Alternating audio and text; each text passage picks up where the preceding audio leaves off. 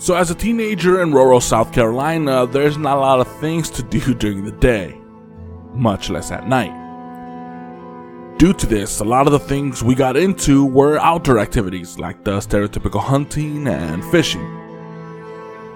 But on this particular weekend, me and a friend, we'll call him Joey, we're staying at our other friend's grandparents' farm. We'll call this buddy Bill. So Bill, Joey, and I decided that this particular night would be a fun one to go out and shoot some raccoons. So we head out around 1 a.m.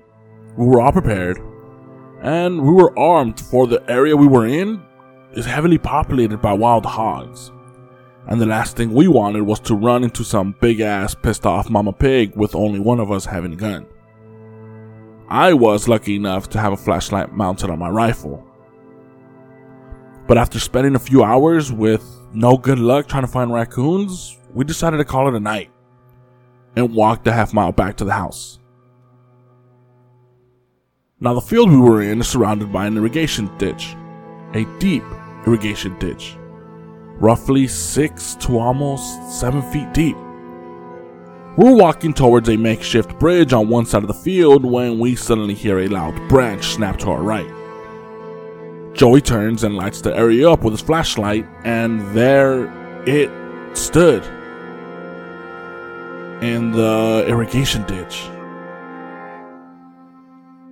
Something with rounded shoulders, hair blacker than a coal miner's ass crack, and eyes the size of eight balls glowing fire red in the light. Its shoulders sat up at least six inches above the ditch, and its head was at least a foot above it. We all gave a collective vibe of shitting our pants and wondering what the fuck that thing was. Joey yelled at it, but it just held its spot. And that's when Bill let a load of birdshot out of his 12 gauge at it. Now, we were roughly 50 yards from it, and I know for a fact that birdshot, it would just sting like hell at that range on a human, at best. So I know this thing probably didn't even feel it. But whatever it was, it decided and didn't enjoy it. And it turned around and put a fucking colossal hand on the edge of the ditch and vaulted out of it. That should tell you something. It vaulted a six foot ditch like someone will vault a chain link fence. We ran faster than our minds could process what had just happened, and we kept our mouths shut and spoke to nobody that night. The next morning, we decided to go look at the area in the daylight, hoping to find some tracks or evidence, but we didn't. All we found was a trail of broken off six inch thick tree limbs. Not six inch in diameter, but six inches thick. It looked like someone broke them off with a sledgehammer. We never went back into those woods after that night, and to be honest, I don't think we never will.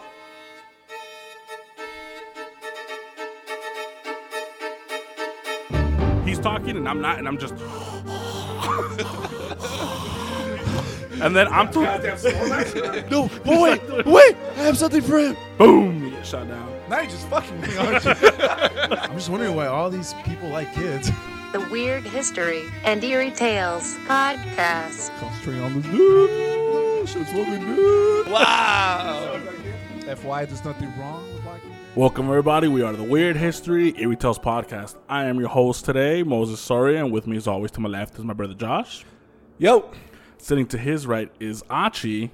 Yeah. And then sitting to his right, we have a special guest that we've had before on one of our older episodes. I think it was our witches episode. Yeah. We have uh, Achi's beautiful girlfriend, Sonia. Hello, everyone. And that story you heard is one of our listeners, Clay Coleman, who's I I'm assuming it's the skunk ape.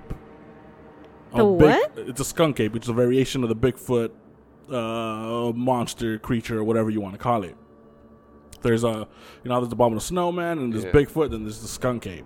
Wait, they're all part of the Bigfoot flam- uh, family? Part of the yeah, part of that whole clan thing. Oh, damn. Dude, but fuck that. This guy had the balls to go Shoot him. back. Well, that, to shoot it. They ran away, and then they came back to see what the fuck was up. I'm not surprised, though, because this dude's in the military.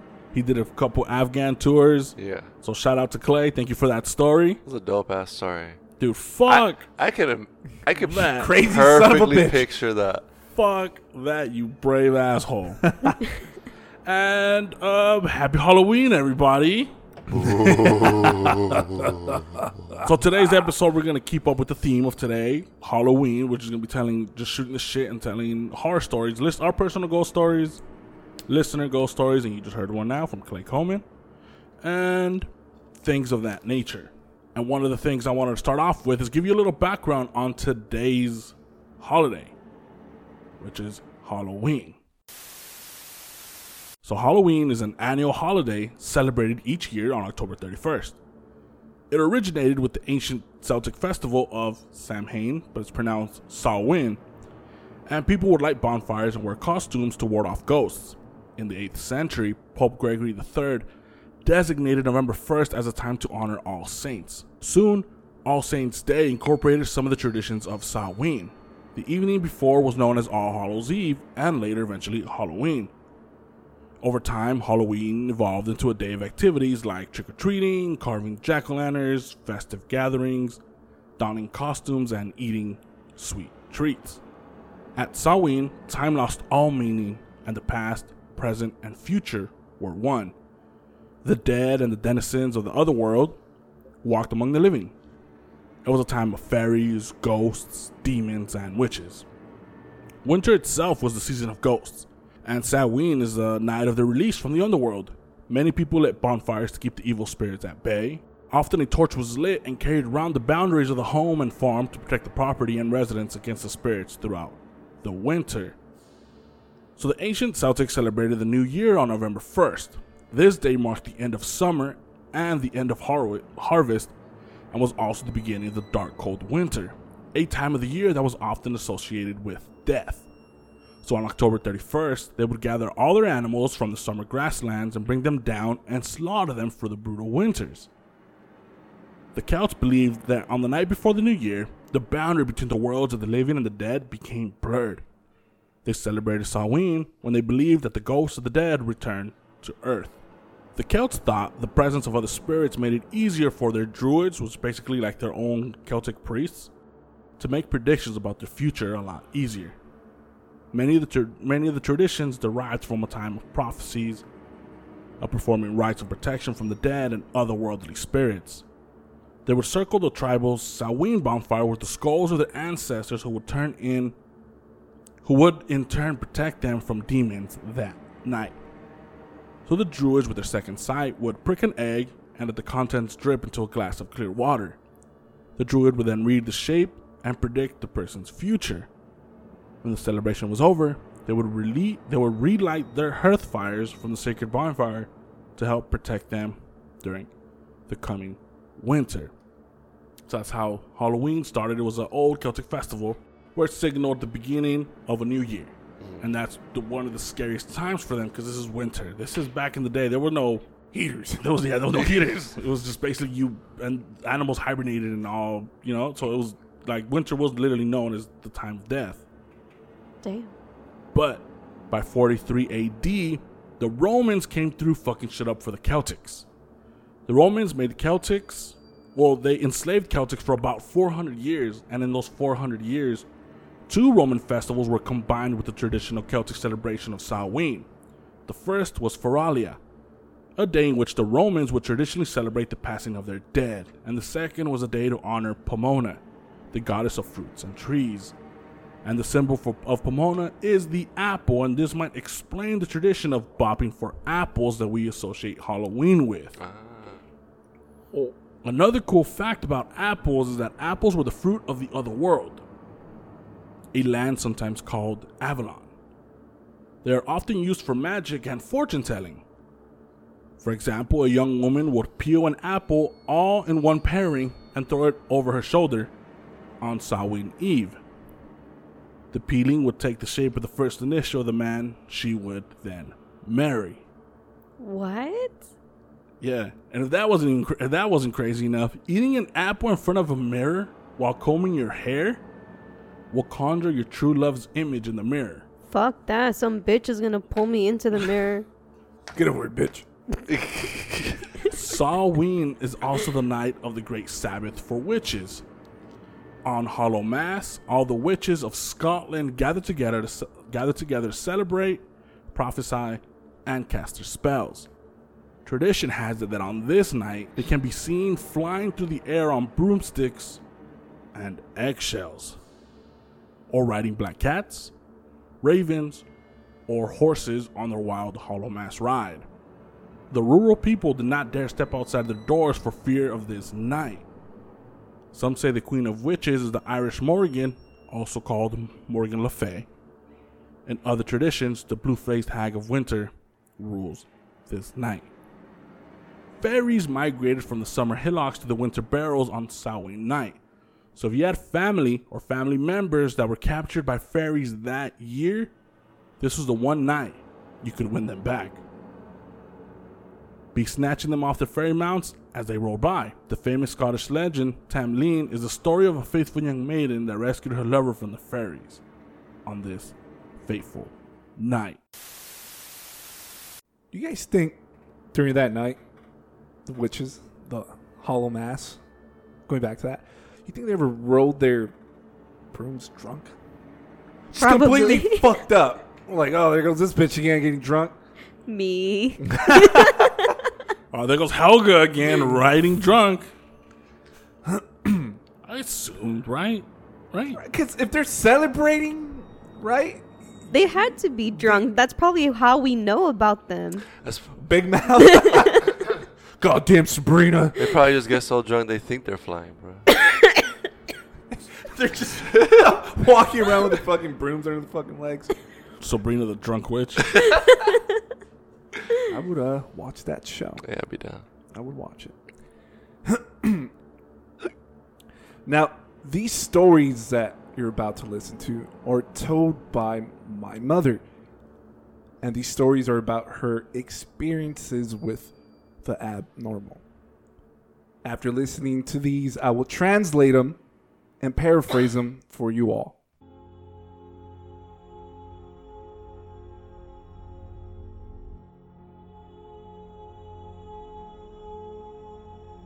Hace unas semanas atrás, este, por la noche me quedo en el cuarto de mi hija, este, hasta que ella duerme. Y cuando me fui de mi cuarto a mi recámara, cuando iba a, derecho a mi cama, sentí que alguien me perseguía y alcancé a voltear y era una sombra oscura la que me seguía. Y me subí a mi cama, me recosté y me volteé para donde estaba mi esposo, pero la sombra se me acercó y me habló. La escuché cuando me dice, sí, vamos, ándale, sí. Y en eso no podía hacer más que manotear y hablarle a mi esposo. Y mi esposo despertó y, y- y la sombra desapareció. Pero al siguiente día, de nuevo estaba en la recámara de mi niña y era un di- es- los días de verano. Y tenía la, la puerta de su recámara abierta de la niña y yo estaba volteando con mi cara para el lado del pasillo. Y vi cuando pasó, yo pensé que era mi esposo porque vi la sombra que pasaba para la cocina. Y dije yo, mi esposo se sintió mal, iba a la cocina y vi el, el resplandor de la luz de la cocina. Pero me sorprendí cuando me quedé escuchando que mi esposo no volteó para dentro de la recámara, ni tampoco arrastraba los pies como él los arrastra en las noches que se levanta con sus chanclas. Y, mi esposo tampoco se duerme con ropa oscura. Lo que hice fue que me levanté y me asomé y la recámara, la puerta de mi recámara estaba cerrada, la luz de la cocina apagada, todo estaba apagado. Lo único que hice fue cerrar la puerta de la recámara de mi hija y regresarme a mi recámara.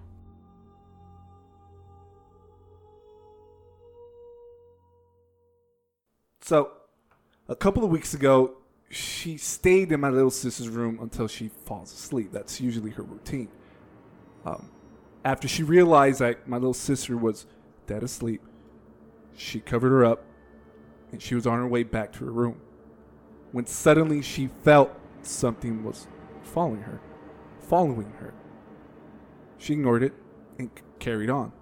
When she laid herself to bed, she saw and felt a tall, slender shadow figure beside her, standing, and it spoke to her. It said, Let's go, yeah? Let's go. She stated the voice was strong but not deep. Her body froze, and all she could do is just swing her arms and reach for my father. Luckily, she did. My father woke up, and she could move. Now, this story is a two parter, and the following day, or I should say the following night, uh, she slept again in my little sister's room, as usual. But this was during the summer, so it was hot. And when it's hot, she leaves the door open that leads to the hallway. She was facing the door leading out to this hallway when she suddenly saw what she thought was my dad's shadow. It was tall but wide, and it was leading towards the kitchen. She stated that, well, sometimes when he feels bad or he has an upset stomach, he'll go to the kitchen and get some medicine for it. Alka Seltzer. Mm-hmm. I thought we were gonna say Tums. That too. Or Tums. And that's when she realized it wasn't my dad. Usually, when he does pass by, he'll turn and look into the bedroom, which he did it. And she realized he usually doesn't wear dark clothing before going to bed. And she also noticed that he wasn't dragging his feet as he usually would with his chanclas, with his sandals. So she got up and she checked and looked into the hallway.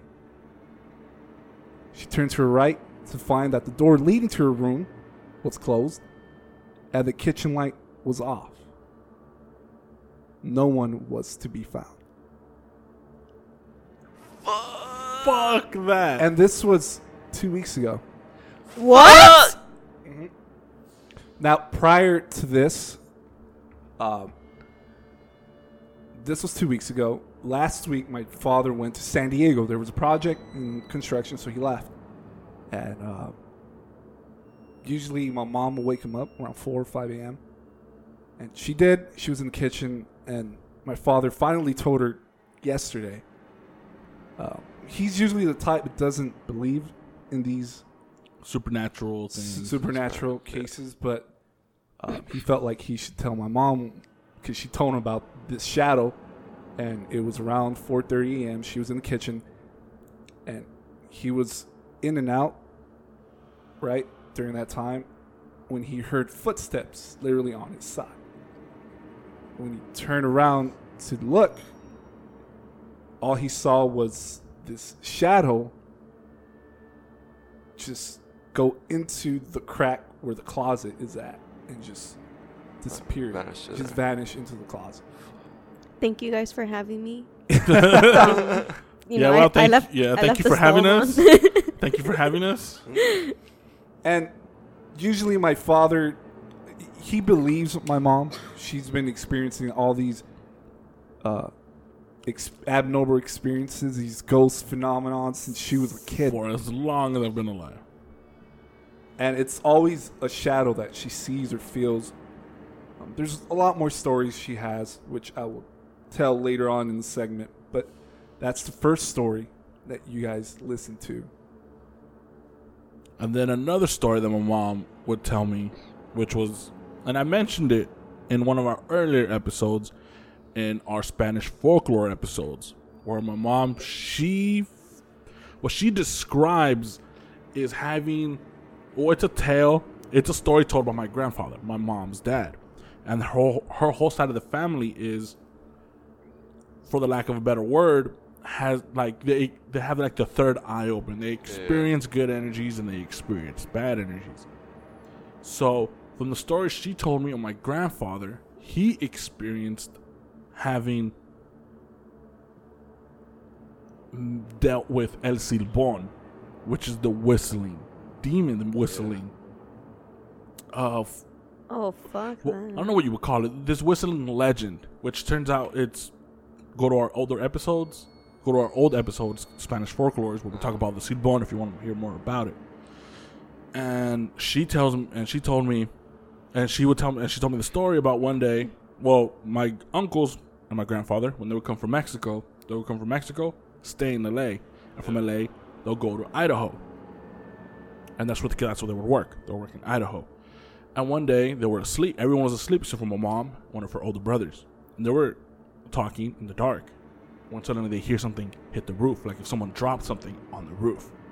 At this point, we were living at my aunt's house and we slept in a den, so the roof was flat. It wasn't like a regular roof where it was spiked up. It was just a den, so it was just a flat roof. They heard something, and then something walked, and they kind of stayed quiet for a while. And that thing stayed quiet. That I fuck, let's just go to bed. So they went to bed, and the next morning they went on their way to Idaho. So when they get when they got to Idaho, they started experience all these negative occurrences and negative energies. A lot of the typical shit where it's slamming on the doors, breaking of you know when you would hear breaking of glass, and then you would look and nothing's broken, cabinets would open, bunch of shit like that. So eventually they're like, "Fuck this!" They went to church, they prayed, they got some holy water, and they started spraying it in their little apartment. Their their their where they were staying at was in the middle of a potato farm because that's where they would work at. I think it was a potato farm, and it's literally, and I'm- not bullshitting. Maybe it was 15 by 15. Three people shared this room. It's just a sole building, 15 feet by 15 feet. It wasn't that big. It was just big enough for it to, where it fits two bunk beds, Right. one on the right side of the bed, one on the um, one on the right side, one on the left side, and then a small little kitchen, which is basically just a stove. Uh, That was it. The restroom was like 20 feet away outside. You'd have to go outside and walk like 20 feet away to go use the restroom, and the restroom was just like this little shack. That's the kind of situation they lived in. And the, and the house that was nearest to them was, I don't know, like half a mile, like it was as far as far. half a mile away. I mean, you could see it it's a big house, but Yeah. because it's empty.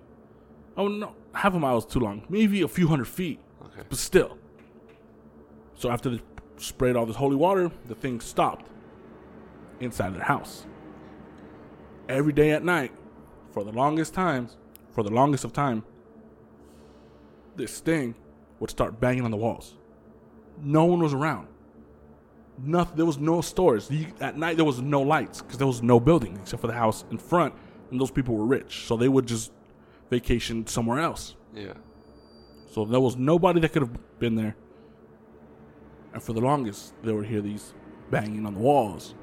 And if that wasn't scary enough, in the dead of night, this thing will start whistling at them through their windows. It will start whistling to them. And my grandfather always thought he would he whistled at them to let them know that it arrived.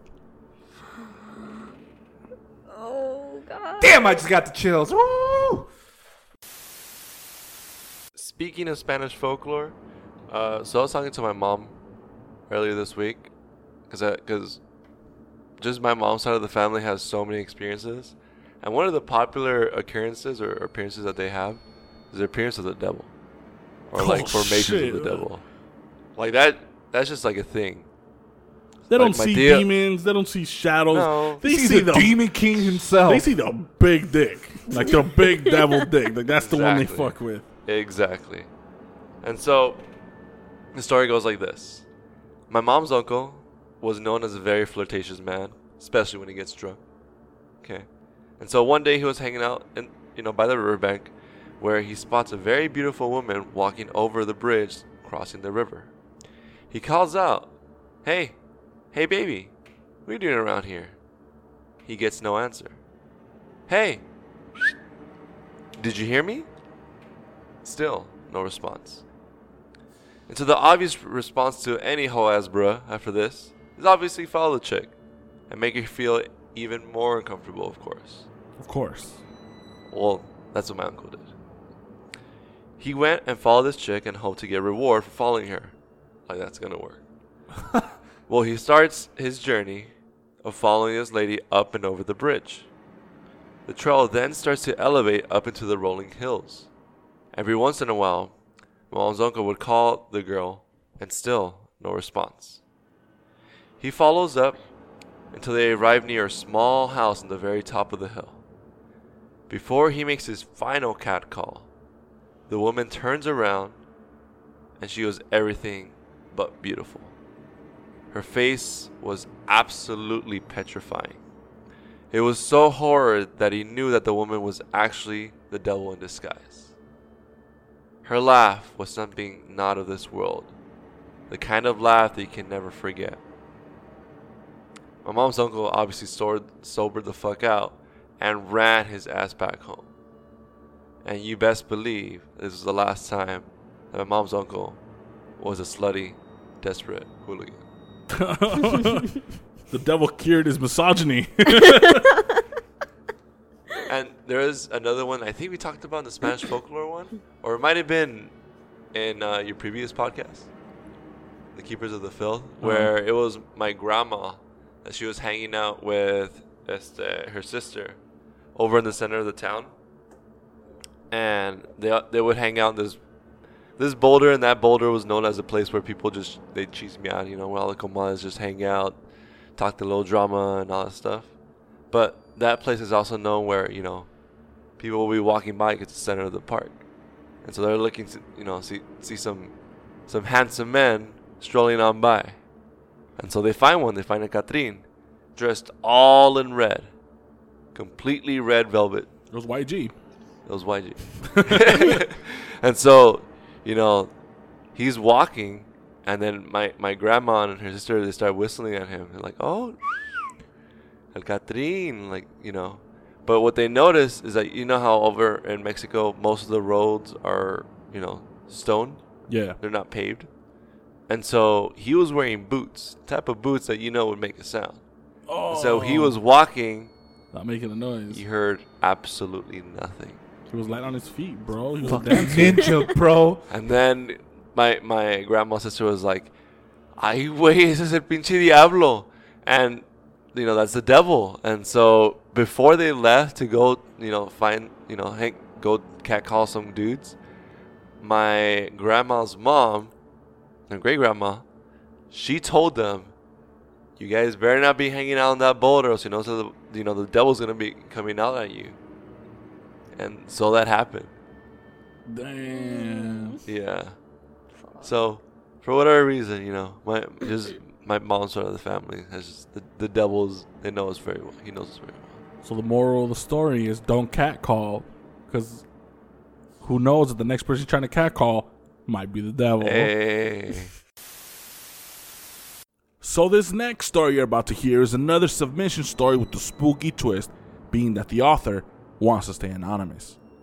The story is a frightening experience while working in the medical field, a field that is no stranger to secrecy and confidentiality, and a field with an endless supply of nightmare fuel. A few years back, I was training at a coroner's office with coworkers. I didn't know much about the human body, and no one told me about the physical possibilities that could happen once a person dies. I was fairly new when learning to suture skin closed after incisions were made on extremities like the arm. It was my first time suturing on one arm from the top of the shoulder to the wrist. Muscle and bone were exposed, and I was trying my best to make the arm look somewhat put together again. I always had this voice in the back of my head asking, What if this person wakes up right now? What would happen? And of course, in that moment, I started really thinking about that. By this point, I had made my way down to the wrist, and tendons from inside the arms were exposed. The last thing I wanted was to close up this incision with their tendons popping out. So I tried pushing them down inside the arm. I give the tendons a little tug to straighten them out, and as I push them down, the next thing I noticed was this person's fingers brushing against my arm. I started freaking the fuck out because I know for a fact that their fingers were moving. So I screamed, and my coworkers all jumped and asked me what the fuck was going on. I told them that this person's fingers were moving and brushed up on my arm. They all started laughing at me, and one of my coworkers came over to my side, grabbed one of the tendons that were inside the wrist, and started tugging on it to show me how the fingers were moving. I was completely shaken by this because I really thought this person was waking up or coming back to life. But at least in the end, it gave my coworkers a good laugh and me a good story to tell. By the way, thank you guys so much for making this podcast happen. I love listening in and learning something new with every episode. That's, Thank you, Miss Anonymous. that's dope. That is fucking. Oh. sc- that's everyone's worst nightmare. Trying to dealing with the dead and have the dead start brushing your f- its fingertips or it's brushing your arm. Vente, cabrón. The dead's like phalange. Just That- no, but really, just imagine that you're chilling, try to keep your cool, and you feel some shit brush up against you. I would have ran out. Imagine the dead's like, it's okay, baby. Oh. Shh, don't fight it. Don't fight it. Don't fight it. If you all look around, we see people in costumes. We see people giving out candies. One of the things that's always that I've always asked myself was, why did we start carving pumpkins and placing candles in it? I was one of the jack o' lantern. Where did this come from? So the term jack o' lantern has been used in American English to describe a lantern made from a hollowed out pumpkin since the 19th century. But the term originated in seventh in the but the term originated in 17th century Britain where it was used to refer to a man with a lantern or to a night watchman. At that time, the British often called men who, whose names they didn't know by calling by a common name like Jack. Kind of like here in America, we call someone Jane Doe or John Doe. Yeah, mm-hmm. Back then, it was just Jack. Jack. Thus, an unknown man carrying the lantern was sometimes called Jack with the Lantern or Jack of the Lantern. So we know where jack o' lanterns come from. What's less certain is how the name came to be applied to a hollowed out pumpkin. At the same time, jack o' lantern was applied to another kind of light the flame like phosphorescence caused by gases from decaying plants in marshy areas, also known as foolish fire or the will o wisp. It's easy to grasp how people might have associated the natural phenomenon to flickering distant lanterns held by Jack. However, the connection of jack o' lantern to a carved lit pumpkin is not as clear. One theory begins by associating the illumination of a hollowed out pumpkin with a Celtic pagan practice in which turnips or other root vegetables were hollowed out, carved with grotesque faces, and then illuminated by coal, wooden embers, or candles as a way to ward off evil spirits. The custom was carried on by Christians during the feast of All Hallows Eve, the evening before All Saints or All Hallows. It is likely that immigrants brought this custom to America and finding turnips kind of hard to find, used the native pumpkin instead. However, that only explains the carving and illuminating of pumpkins. It does not shed light on how the term jack o' lantern began to be applied to the pumpkin.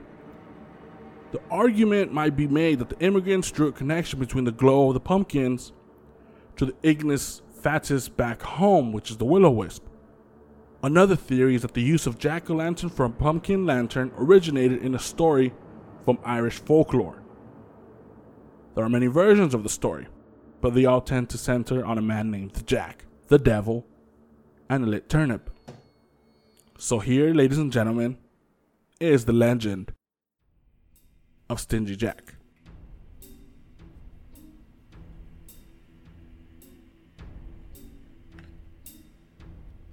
Stingy Jack was a miserable old drunk who loved playing tricks on anyone and everyone. One dark Halloween night, Jack ran into the devil himself in a local pub. Jack tricked the devil by offering his soul in exchange for one last drink. The devil quickly turned himself into a coin to pay the bartender, but Jack immediately snatched the coin and deposited it into his pocket, placing it next to a silver cross that he was carrying.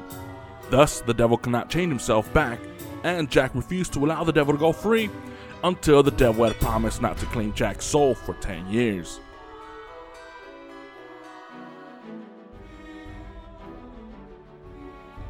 The devil agreed, and 10 years later, Jack again came across the devil while out walking on a country road. The devil tried collecting what he was due, but Jack, thinking quickly, said, I'll go, but before I do, will you get me an apple from that tree?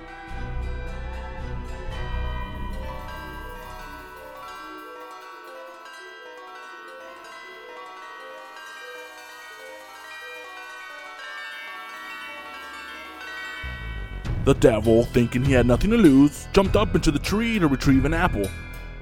As soon as he did, Jack placed the crosses all around the trunk of the tree, thus trapping the devil once again.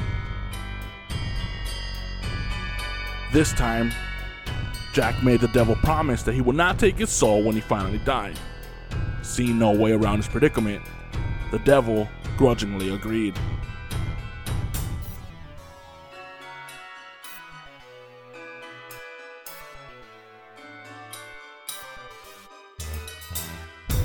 When Stingy Jack eventually passed away several years later, he went to the gates of heaven, but was refused entrance because of his life of drinking and because he had been so tight fisted and deceitful.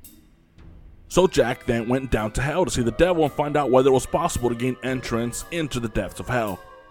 But the devil kept the promise that he had made to Jack years earlier and would not let him enter. But where can I go? asked Jack.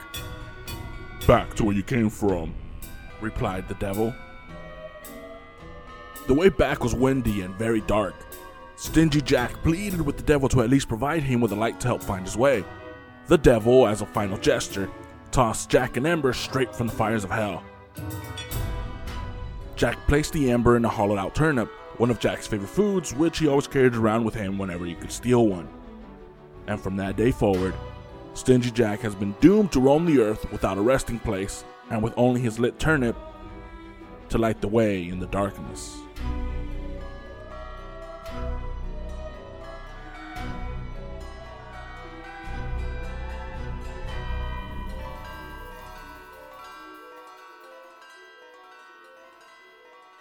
So this guy, Jack, fucked with the devil so hard that the devil told him to go fuck himself and gave him a piece of hellish fire to roam the earth forever instead of letting them into hell. And that's one of the Irish origins of the jack o' lantern. But a more compelling theory is that the application of jack o' lantern to a hollowed out carved pumpkin originated in nighttime pumpkin pranks. In 19th century America, the pumpkin was readily available to young, prank- to young pranksters who knew that a grotesque face would be carved into its hollowed out body, and that if it were lit up, it could be used to frighten unwary people at night. Eventually, people began referring to the pumpkin in the prank as a jack o' lantern because of its similar flickering, glowing appearance when lit to the jack o' lantern lights seen in marshy areas. The leap from the prank pumpkin to the marsh lights is speculative, but it is reasonable to believe that Americans were aware of the will o wisp through scientific articles in newspapers and magazines through stories about Britain. Dude has balls. Fucking with the devil, not once, but how many times? Twice. Twice. And Nope. getting kicked out of hell? Devil's a pleb. Actually, no, not even getting kicked out. Just not being allowed to even go in. So win win or win loss? I mean, it all depends on how you look at it. Did he want to go to hell? Well, he died, and he went to heaven, and God's like, "Nah, you play too much." and then he went to hell, and Devil's like, "Nah, man, I I'm I kept my play too promise." you play me, motherfucker.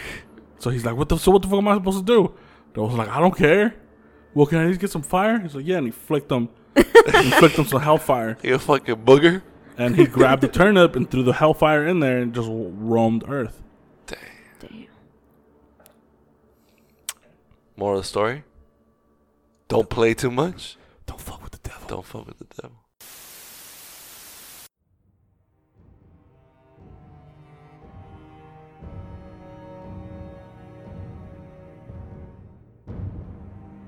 Hace años compré una muñeca en el Estado de México, pero, pero la muñeca, la mitad de su cuerpo era- estaba hecha de, de trapo. Y, me encantó esa muñeca porque hacía muchas muecas, cerraba el ojo, tenía dientes, se reía, le, movía una, manita y la muñeca hacía muchos gestos con su cara. Y me encantaba, pero yo la subí a un cortinero y ahí la tenía metida, como sus pies eran de trapo ahí se colgaba. Y, uno, y un día, ah, eran las 12 de la noche cuando se escuchaba que lloraba mucho un niño y yo no sabía dónde era ya era la medianoche y salí a, ver, a, la sala, a la cocina, a ver dónde lloraba ese bebé. Pero no, me regresé al cuarto y allí se escuchaba que lloraba el bebé. Cuando de repente algo sentí y volteé para arriba para ver la muñeca y la muñeca estaba colgando de una pata, se iba a caer. Lo que hice fue que le dije, ah, eres tú la que lloraba, la, la volví a acomodar y la volví a poner en su lugar y paró el bebé de llorar.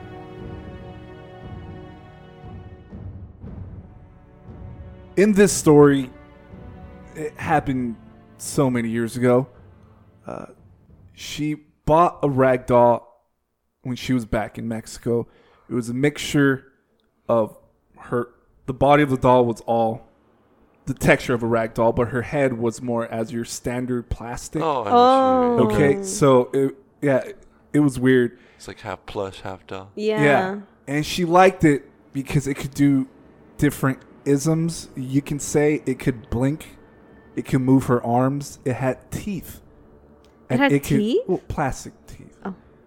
But it had teeth. And it, it had teeth and it could laugh. When you move its arms, it will change its facial expressions. It was like, ow, ow, ow, ow, ow, ow, you're breathing it back. And this is where it gets, well, creepy. One night she hears a cry of a baby. She found it strange because she was the only one that could hear this cry of the baby. Uh, she got up to check to see where this crying was coming from, and she realized it was coming from the area where she hung the doll, where she placed it. And when she saw the doll, the doll was hanging off of one foot from where she was placed. She got closer and closer, and she realized the crying was coming from this doll. She didn't freak out. She realized that the baby or this doll was crying because she was falling.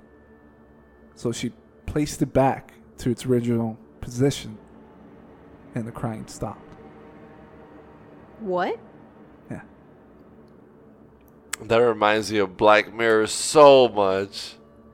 Which is creepy because I remember this doll. I remember this fucking. I know doll. you remember this doll. Wait, you guys saw the doll. My mom got rid of it not so long ago. It was Maybe what? It still existed? It's, it's not. It's it's still in the storage where we had What? we Yeah. have all that stuff. Yes, it, So we have a maybe storage here. Seven years that it hasn't been in the house. Maybe. More, more, dude.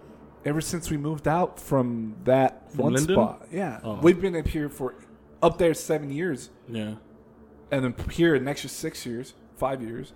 It's been easily fifteen years, and uh, I clearly remember this doll, and it was weird. I never heard the cry, but it's it's always my mom who attracts and sees and hears these these these experiences and uh it's crazy because I could clearly remember the the look of that fucking doll. And the crazy part is that she'll she'll have it. Again, we live like in garages, so it's a very small fucking place. But there's like a little space of window where the moonlight will hit. And I remember my mom will place that doll there from time to time, where you can see it looks like the doll was looking out to the window up to the moon. And I clearly remember Enjoying that the image. view? Yeah, just enjoying the view. And then hearing y- years later, hearing this story is like, fuck, that shit was. Nah, your mom didn't like- place it there. It requested to be there. I don't know. That's, a, some Annabelle shit, bro. Right? I don't know. But that's that story. And my mom had a thing for fucking porcelain dolls. Oh, I can't no. stand. No. she has a whole uh-uh. collection. Well, she My, gave my most aunt of is them like away. that too. Oh, she gave them away. Most, most to Mexico. Do you guys know the Definitely. origin of like porcelain dolls? I do not. Really? I don't give a shit about dolls. They scared the shit out of me. It's pretty creepy. Like you guys should look into it. It's really interesting. I'm My fourth surprised grade you know. teacher Oh. told us the story. Y- You're who teacher? My fourth grade teacher, Mrs. Hersberg. Well, at least I remember her telling us.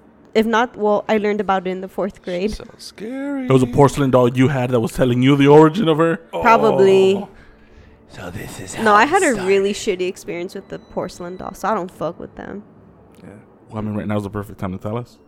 Well, okay, so She's like, the porcelain doll beat the shit out of me took my candy. at night. Call me a bitch. At night, it will fill up a pillowcase with all her porcelain shoes and beat me with it. Fuck. True. She's like, you're my plaything now, bitch. Oh, I honestly, I I would prefer that over what happened. So, my cousins, um, they used to live in this house in Pico Rivera, but like the houses on that street were really creepy because the way they were built is, you know how we have the um, what is it called the, los puentes que tenemos, the riverbed. So I I don't know if it was maybe a riverbed before, but what was left of it was just a ditch that went fucking like six feet just going down. And at the end of it, which is where my cousin lived, you know, a few houses before the end, is the big ass fucking circle that was so big leading to the sewer that you can walk in. And there was still like footage above us. And we used to say, "Lo- you know, La Llorona is going to come out for us, right? So we were bored at a um, birthday party and we decided, you know, all the kids, like the big kids, oh, like, let's play hide and go and seek in the dark. And the way the rooms were, um, my cousin Jessica's room was connected to her mother's room. So her, it was her room. And in order to walk out into the house, you would have to walk through her parents' room and then you would get to the rest of the house. So we decided we'll close, you know, the door leading to the house so we have two whole rooms to play in, right? You know, thinking, oh my God, we have the space. So we're all hiding in the darkness and we hear some kid laugh. And we get really freaked out because we're like, well, who the fuck is that? Like, that's none of us. So my my cousin Junior, he runs up and turns on the light and we all just get up and we're like standing looking at each other like Was it you? Okay, like, was it you? Was it you? and I was like crying because the, the the laughing came from behind me, which is where the doll was. Oh. Fuck I that. it it was like I couldn't stop crying. Like my like the that night I slept with my parents and we had to have the light on. And ever since then, like they they couldn't even have the doll in the house anymore. So my uncle had built this like one bedroom just room that was like a playroom for us outside, and we would keep the doll in there. And it wasn't until I don't know, maybe like six years ago when they decided, okay, like, fuck this bitch. So they threw her into the sewer, sewer? thing. Yeah. Like, ugh. That's how the Llorona was released. Ah! Sorry, guys. have you have you guys seen the trailer for the Llorona? no. It looks alright. Fuck that Wait, movie. there's a new one coming out again? There's one that's coming out in theaters. What do you mean a new In one? theaters? Yeah. It looks so stupid. The Llorona's in the LA River. Like, suck my dick. LA River? like, suck my. And it's haunting two white What's kids. That, what, what, what's that word called? gentrification. There go, They gentrified the Llorona. Yeah. Like, they put her in the LA River haunting these two white kids. And she has psychic powers for whatever reason. That's so. she has st- fucking telekinesis. that's so stupid. What? Yeah. Because in the trailers, these two kids, and there's, you know, the, the little boy sees uh, The Llorona. the Llorona. And so he fucking runs. And I don't know if I remember seeing it properly, but He it looks like he was, car. he looked like he was surrounded by people. And so he ran to a car that's like in the middle of fucking nowhere instead of like being hidden with ar- around all these adults and people. And so it's him and his sister, and they're trapped. They're in the car. And they're just like, all right, cool, we're safe. Yeah, and the, And then all of a sudden, a freaking win- one of the windows starts rolling down. Oh, hell. so hell he go, motherfucker goes running. The little kid runs and holds And the holds it. holds the right door, and then the left door unlocks, and he goes to the left door, and pushes Yeah. it down. Oh, I was like, when the fuck did the Llorona get psychic powers? It looks they fucked that whole movie up. And then Llorona's wearing like a fanny pack and some fucking. A fanny pack? Oh, I was like, what? I'm She's- so down watching it. But she looks like she's in a wedding dress, which is another stupid thing. She so has a- wedding dress with the fanny pack. no, I'm no, he's fucking I'm around with the fucking- fanny pack. Oh, But she, has, I'm trying to make it look hipster. That's why. but she has like a veil covering her face. Yeah. Like what the f- like what, the fuck? But the thing that pissed me off is like she's in the LA River, bro. that's yeah, Like, what yeah. the fuck? Totally true. that's where it originated from. Like why? That's like Yes, it's called La Llorona. but it's in the LA. That's like River. someone making a Jack the Ripper movie in Texas. Like, it ain't, it ain't making sense. Howdy, partner. Like, that's stupid. God damn it. Go, Archie. My Come bad. here often. About to uh, fuck you up real quick. Imagine Jack the Ripper with a southern Texas accent. So, uh, my girlfriend actually introduced me to a really, really awesome sh- kind of YouTube channel called Thank Llama. Art. Oh, there you go. Shout out to her cousin. But um, called Llama Art, and it's really, really cool because Llama Art has this kind of separate segment where they have his his listeners send him stories, and he animates the story that they sent. And I think we probably saw this one, Josh, but this is by far one of my all-time favorite ones, and it's about a pizza delivery. And so, shout out to Lamar, first of all. Y'all should check that out because it has some really, really, really cool stories, and just that the animations just really bring the story to life. And so, this is the pizza delivery, um, Llama Art story.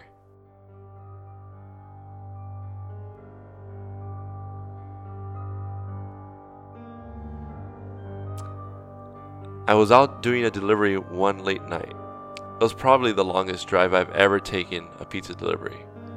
From the pizza place I worked at, it was a 20 minute drive, which isn't too crazy where I out where I live.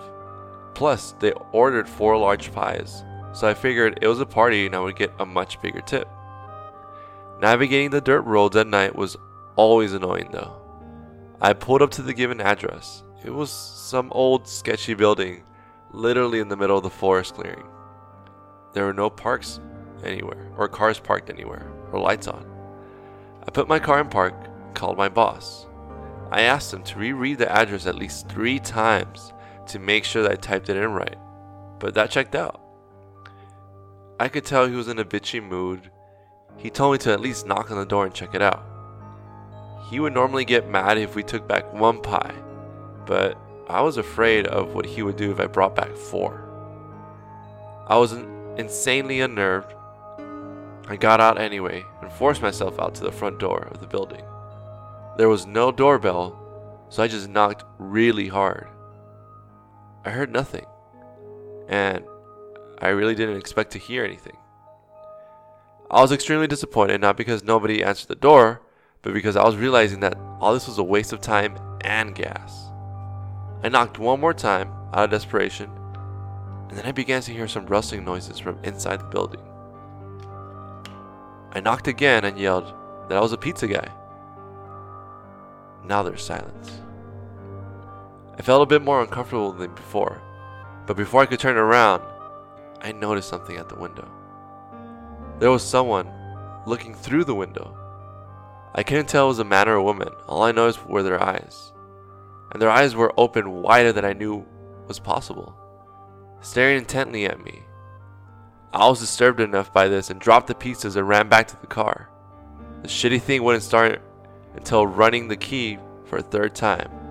Finally drove off and ran back into the dirt road, but I felt the car rocking about, shaking and bumping. Something wasn't right. I didn't make it far from the building before I started hearing a sharp scraping sound coming from the outside. There was so much resistance that I can't even drive anymore. The, the car came to a stop. I got out of the car to check what the hell was wrong. A chill ran up my spine as I began to feel that my heart was con- constantly skipping beats. My tires had been slashed and have completely fallen off the rim, but not just the front throw. All four tires were slashed. I realized that somebody did this when I was knocking on the door to that building. Instead of running, I got back into the car and locked the doors. I was so close to the building I could practically see it from where I was if it weren't for the trees blocking the view. I dialed 911 and explained everything to the operator. She told me that the cops would be over as soon as possible and I had to stay hidden. I asked her if it was advisable to stay in the car or to run, and she told me that it would be best to stay in the car with the doors locked. She asked me to stay on the line with her until the cops arrived. My whole body was shaking. In all directions, there was nothing but dark, seemingly endless forest. I knew that it would take forever for the cops to get here. I was so not comfortable with sitting in my car so close to whoever did this. The next part, though, is what utterly destroyed me. It still shakes me to this day, and I hope that nobody has to experience this kind of fear.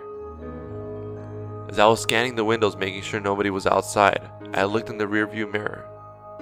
There was the same person. The same person I saw at the window. I could see now that it was a woman.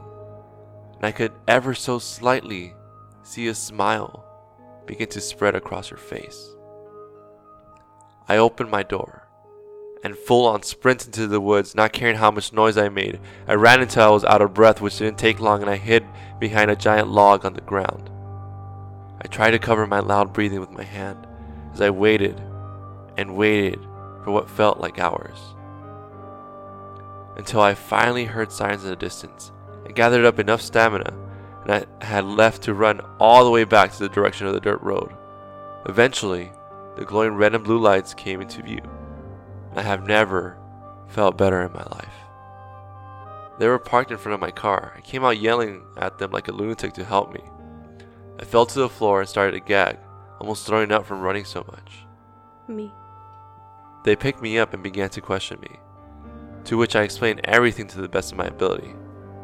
One of the two cars drove over to the building, and two officers began to search the building. They came back with nothing except for a couple of spiky objects. These objects were exactly the same as the ones that were used to slash my tires. The cops guessed that it was some kind of sick demented couple, seeing that I saw the woman. But unfortunately, they were never found, and this still kills me to this day. I obviously quit my job right after that and started working at a locally, local grocery store. I know that I'll never forget seeing that woman at the back of my car.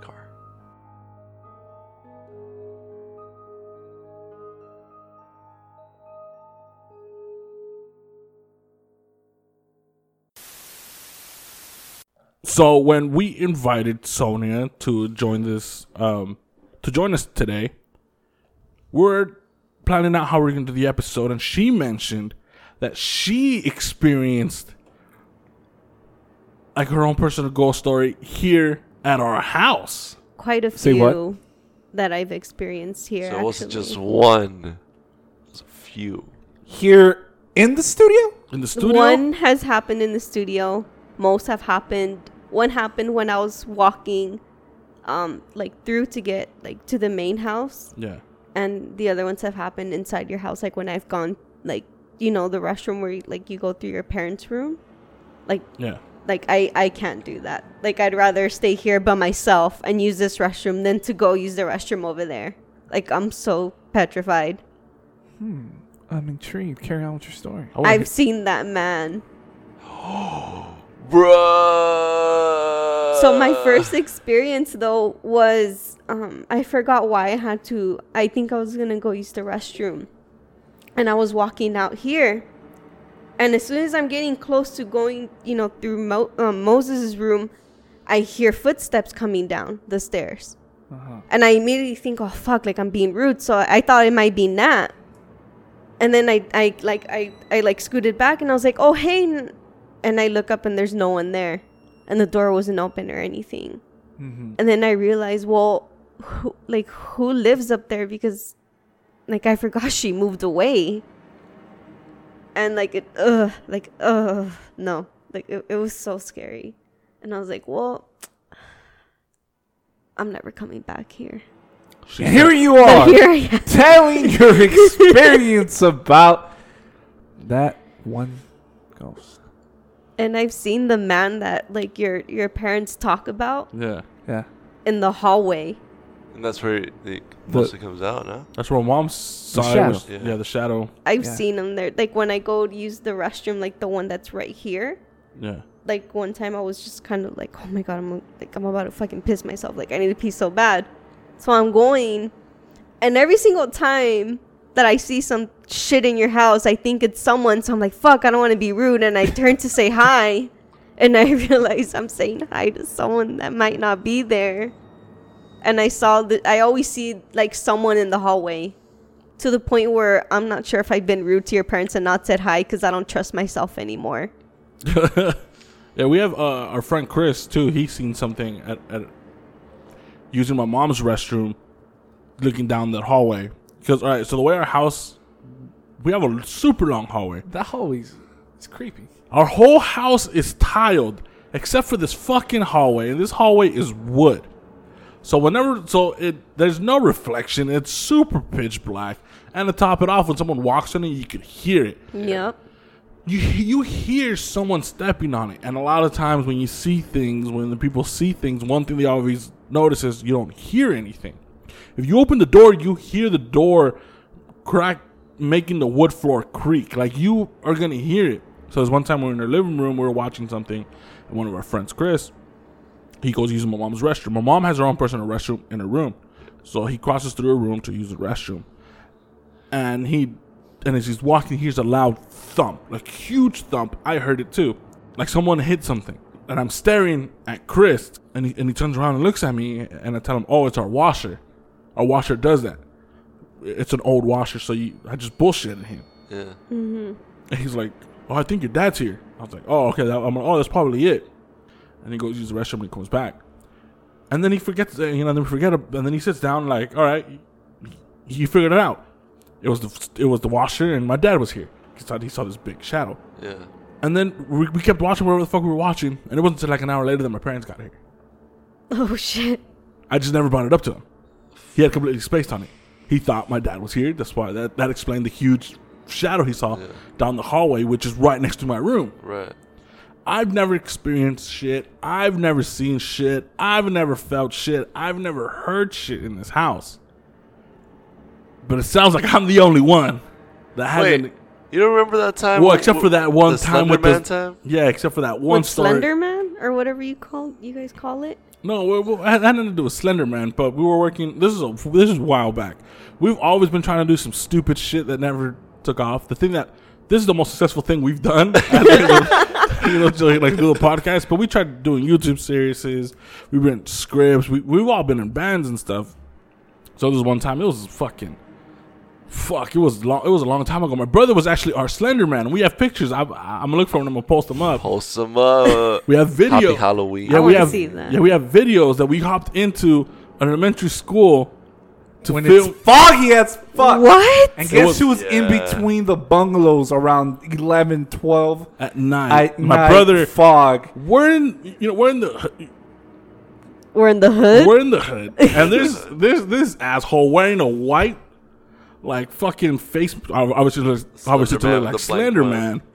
And uh, we st- we make him hop over the gate, so he's trespassing already. And there's bums and shit. So I'm like, fuck. Or a security guard. A security guard is not gonna fuck. Or like, if, if a security guard's armed, he's not gonna.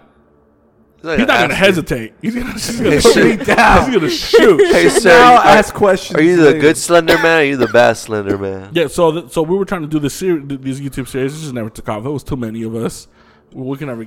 So whatever. So we were planning something, and we're sitting, and we were sitting outside, and we're talking about we were writing the script, whatever, and then our lights start flickering. Oh, it hasn't no. happened since, and it hadn't happened before. And everyone's like, "Oh shit!" We're all freaking out. We're like, "Oh, it's a Slender Man!" La la la. What are we We're bullshit. Yeah, we're like, "Oh fuck!" Oh, la, la, la." And it and it did it. We're like, "Okay, whatever." So then it stopped, and we kept bullshitting, whatever. And then you hear a loud thump, boom, loud. Every, everyone's like, "What the fuck?" And we look. It sounds like someone kicked our uh, our washing machine. You know how washing machines are like that weird elastic metal, plastic, aluminum. Yeah. thing that- Oh, like when it starts spinning out and you hear it go thump thump. Yeah, yeah. well, well, yeah. So it sounds like someone kicked it, like loud, and it echoed. We, we were all like, "What the fuck?" And then we all got up. Yeah. We all got up. I start walking, thinking they're all behind me because we all got up. Nope, nope. So we we walk. I open the door, and everything's dark. The house is dark. The only light we have is the outside light in our backyard. Yeah. So I open it, and I'm talking, thinking these guys. There's like eight of us. And you're the only I'm, and I turn around and they're all looking at me like, look at this idiot, look at this dumbass. And I'm like, you fucking assholes. They're all just chilling. They're, they're all looking. I'm like, oh fuck. So when I open the door, the light from the backyard shines through into the hallway. A washing machine was pushed like four feet, three feet from the wall.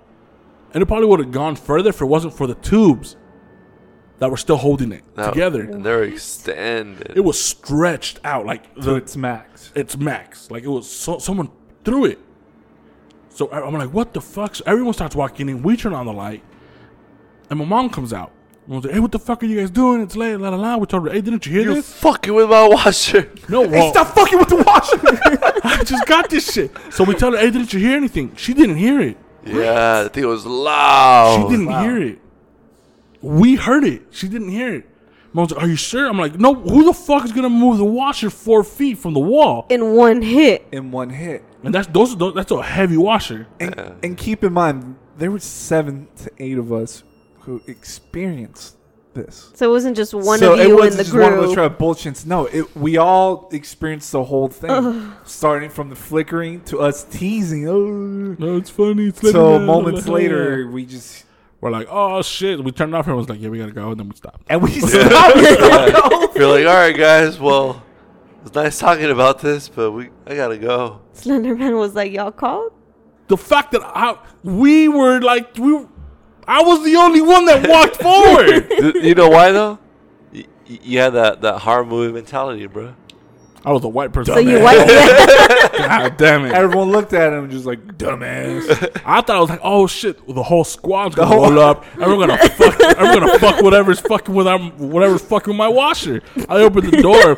Niggas are looking at me like, bro, what the fuck are you doing? Like, God damn it, Mo's over here like, hey, you want to go check? Dude. I, I was, I'm walking, talking, thinking they're behind me, and I, and I'm like, and I asked the question. I went up the steps, and no one answered. And that's when I turned around, and I turned around when I opened the door. So I'm like, what the. F-? Yeah, I was like, who the, The- fuck's he talking to? The door's open, and I'm not looking inside. So if it was something, they could have just Could- Came at They you. They could have came at me, so I'm at that point I'm more mad. These assholes are just sitting back. I'm like, what the fuck? I'm like, fuck, I'm already in here. in this story, this happened years ago when my uncles first moved upstairs. They wanted to cleanse the house from what we call it a kid's spirit that we used to see upstairs when we lived up there.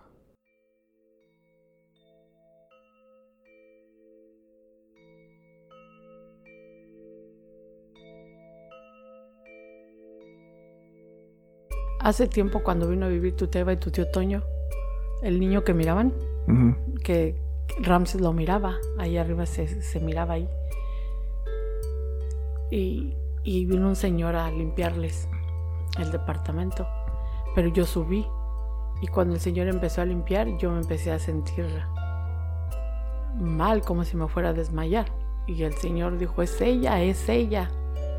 Y yo no me di cuenta de eso, solamente sé que me senté, pero Mary y Tuteba dicen que yo me elevé para arriba así, y el Señor, yo nomás miré cuando el Señor me hacía así para sentarme en el sillón. Pero si Tuteba y, y, y Mary que yo me levanté. ¿Cómo? O sea, estaba yo parada. Cuando yo me empecé a sentir mal, el Señor dijo, es ella. Yo nomás sentí que él me- de aquí me sentaba, así me sentaba de aquí en el, en el sillón. Y dice, tú te verás que porque yo me estaba levantando así para arriba. Como un ejercicio, Ujú, pues. ujú. Y el, pero el Señor creo que es un chamán, el que andaba aquí. Pero, o sea, me dice, no, es que es usted, usted es la que atrae las cosas. El señor él era un, dijo un chamán. un sham. Pero él le limpió a tu tía y dijo que sí se lo había llevado porque hizo muchas cosas ahí. Y dijo que sí lo había.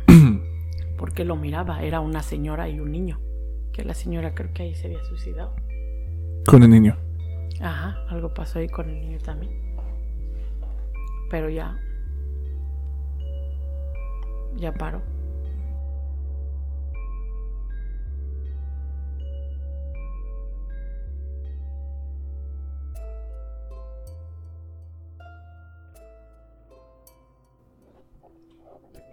So my mom clearly saw my uncle, my aunt, and this man who they hired to cleanse the spirit from upstairs go upstairs.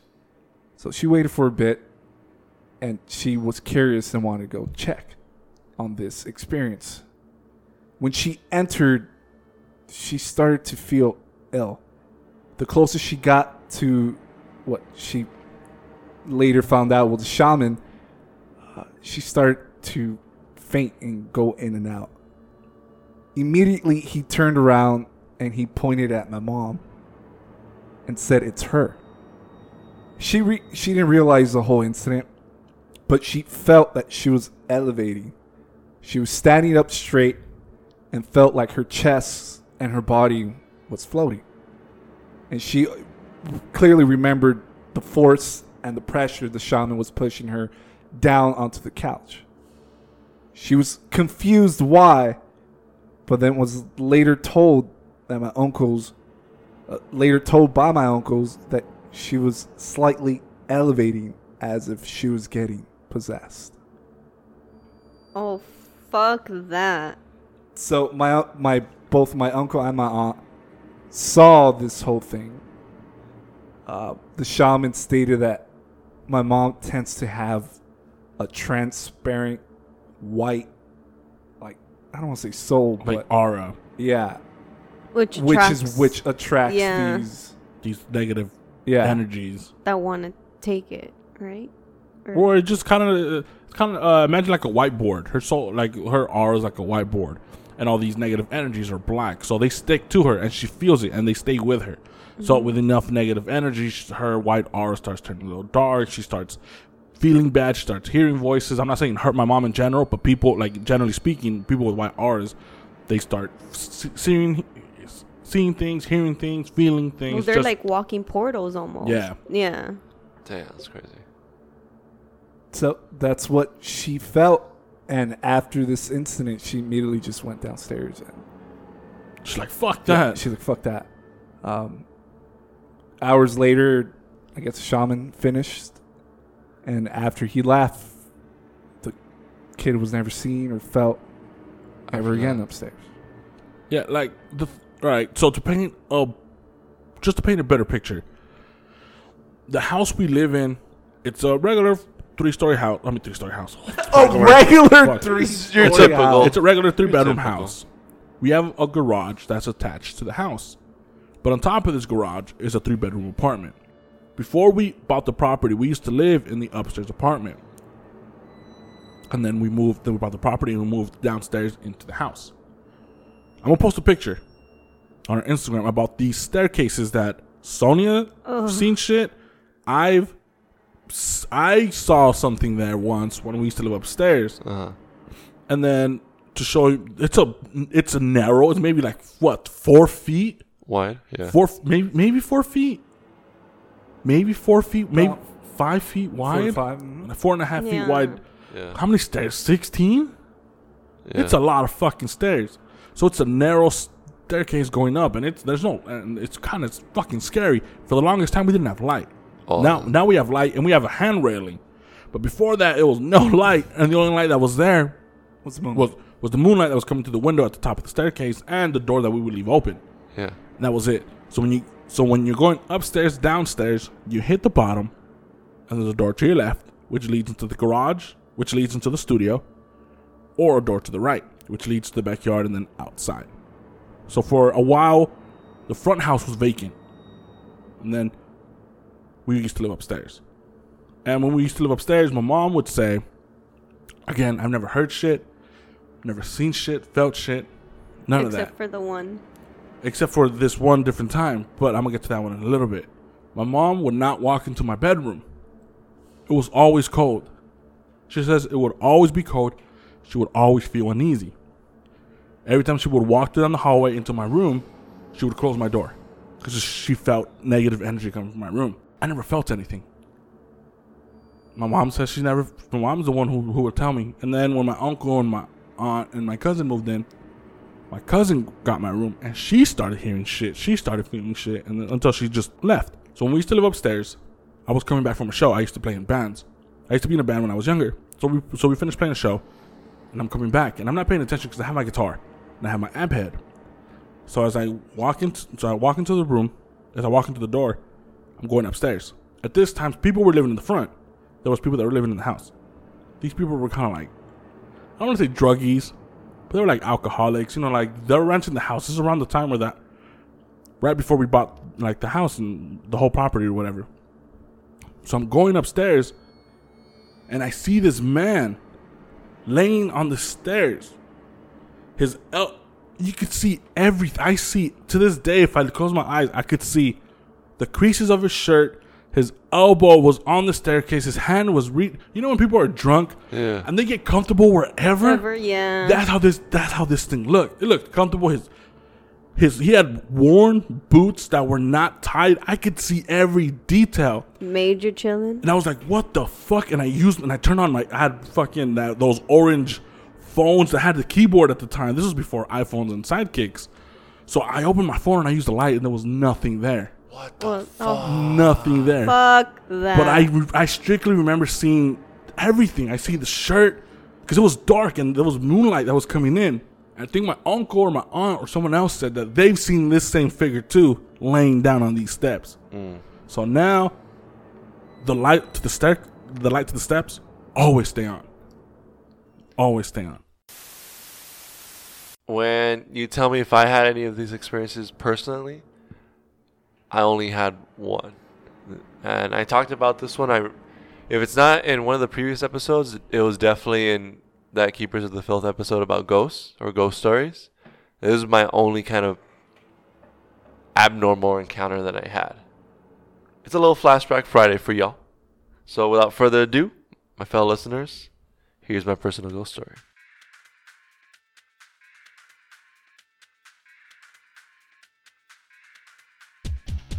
If you asked me seven years ago, I believe in ghosts. Say fuck no. Always heard of other people experiencing the supernatural, but I never seen it personally, and so I always thought that people were just full of shit, to be honest. But then, on a bright summer afternoon, I had my one and only experience. At that time, my grandmother passed away in Mexico, unfortunately, and I wasn't able to attend her funeral, and so my parents and my sister ended up going without me. It was just me, my Winnie dog, Rocky, R.I.P., who had the house to ourselves. I don't mind having the house to myself, especially since I didn't really feel alone since my dog was there. He was sleeping on his bed in the living room while I was in my room working on, you know, like my computer desk, probably getting some shit ready for school or correcting my FAFSA or some something to make sure I have my money for college. When I was just getting ready to click submit, I felt my dog's claws digging on my legs, begging for me to carry him on my lap. When I carried him, I knew that something was off. My dog was shivering like crazy, and he refused to look at me or anywhere for that matter. I said, Rocky, what's wrong, boy? Almost immediately after saying those words, I heard something move from my living room. This freaked me the fuck out because besides my dog and I, there was no one else in the house. My bedroom door was open, so I peered and was shook by what I saw. The old La-Z-Boy chair that I had at the time was rocking back and forth on its own. All the windows and the doors were closed, so there was no way that a gust of wind could have moved that chair. But even so, there's no fucking way that a breeze can move a giant sack of shit of a chair like that. It was heavy as fuck. to make matters freakier, when I got closer to the chair, the rocking abruptly stopped. Till this day, I have no fucking clue as to how the fuck the chair was able to rock back and forth like that on its own. Since then, my parents have sold that old rocking chair. Sometimes I wonder if it's still rocking away on its own in another home.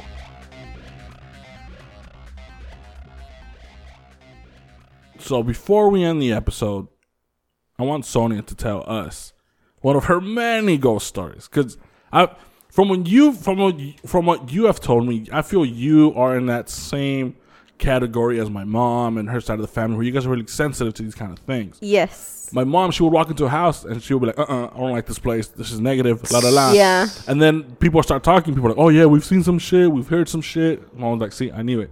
And there's other times when my mom meets people and she's like, "Oh, this person has negative energy. This person's a piece of shit." But it's also good because she's like, "Oh, this person has good energy. They have a good aura about them." Yeah. Yeah. From you, from what you've told me, from what I've heard, I feel you're in that same camp. I yes, so I'm really sensitive to those things and also I sponge off of people a lot. All right, so I'm asking you to leave because it's scary. Fuck. I didn't expect that one. Thank you for having me. Good night. again. Again. Enjoy uh, leaving this house, Okay. crossing. the You're gonna cross to my hallway. mom's restroom. Nah, Everyone's fuck asleep. that. Everyone's I'd rather asleep. sleep. I do The not. hallway's dark.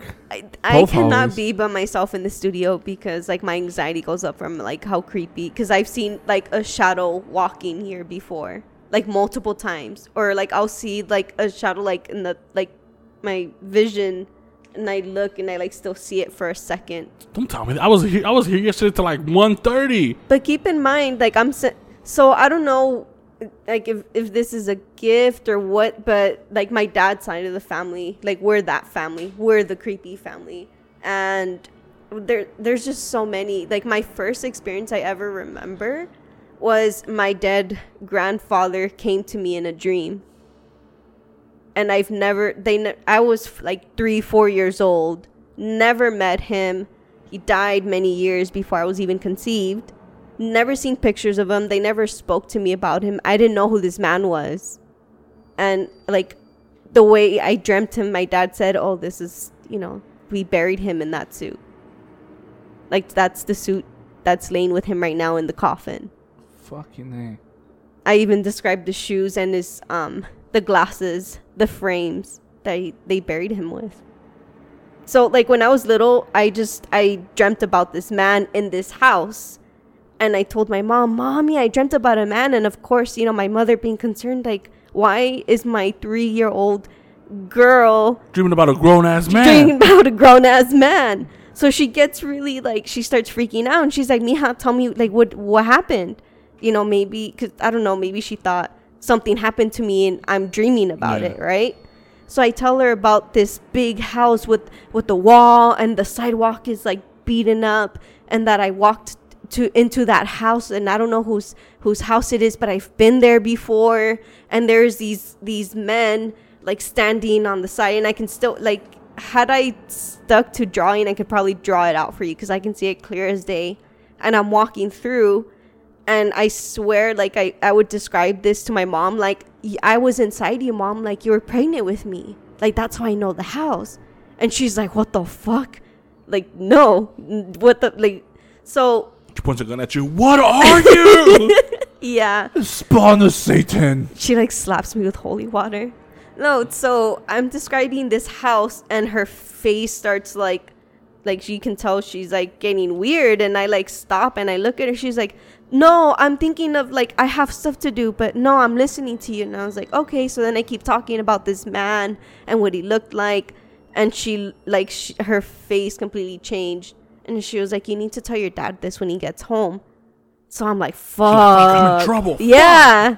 Here I thought, fuck, like my, you know, my daily McDonald's is about to get fucking snatched up. Daily McDonald's. I- Fuck, you bougie ass. I had McDonald's every day to the point, like after preschool, every day. It was so bad that if my mom showed up because she was like, no, we're cutting you off once a week only, not every day.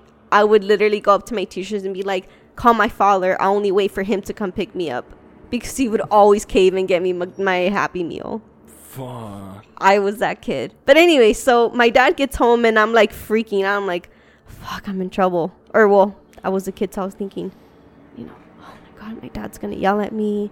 Like I did something bad, but what did I do? Like I have no idea. Like, what was so bad about this? So he sits down. He's like, Mija, like, tell me, like, what did you see? Like, you, my, your mom told me you had a dream about a man, and I was like, yeah, daddy. I, I, I- I saw this house and I described the house and he just starts like holding his face and he's like, Oh yeah, like what else did you see in the house? Who was there? Your mom said you saw people and I was like, Yeah, everyone was outside drinking beer and there was this man in the middle everyone was laughing and talking to and he looked like this and my dad started crying. Like, she's like, fuck, she, she, she's having a dream about everyone roasting me. No, like my dad started crying. He's like, and he looked at my mom and he's like, that's the suit we buried my dad in. That house that she's describing is a family house in Mexicali that exists, that still stands to this day. That's like my family lives there. How the fuck does she know about this house? it was that was my first ever experience of something creepy, I guess, that happened when I was three, four years old. there there are stories of they're they're categorized as reincarnation stories. And there's this one story that's there's two stories. One of them is about this i think yeah it's a little boy no it's a little girl. It's a little girl she's young and she starts telling her parents telling these you know she's telling oh um, she has an imaginary friend she calls it this person she's like oh you know like just to put fake names she's like oh my daughter she plays with a girl like named Jackie. She gets a little older. She starts playing house. She has a wife or whatever. But then she starts like talking, talking, and then when she gets older, she's like, "No, no, no, they're real."